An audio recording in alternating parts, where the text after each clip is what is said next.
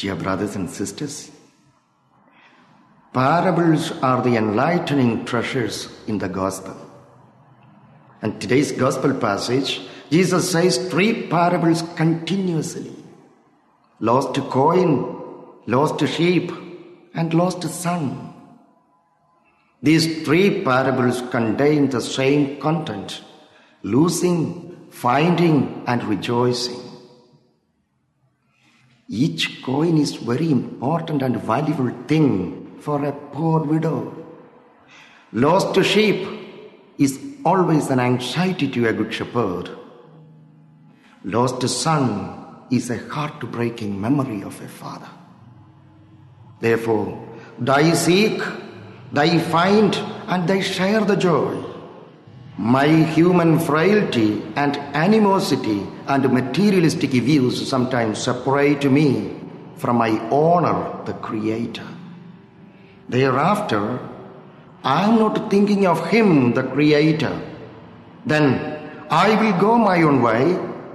It is a prodigal journey without thinking the destiny. Up to I eat the bean pods that the pig eats, as in the prodigal son. But the Bible says he is searching with compassion. Finally, he finds. Jesus says, I tell you, there will be more rejoicing in heaven over one repentant sinner than over 99 virtuous men who have no need of repentance. Look the forgiveness of God.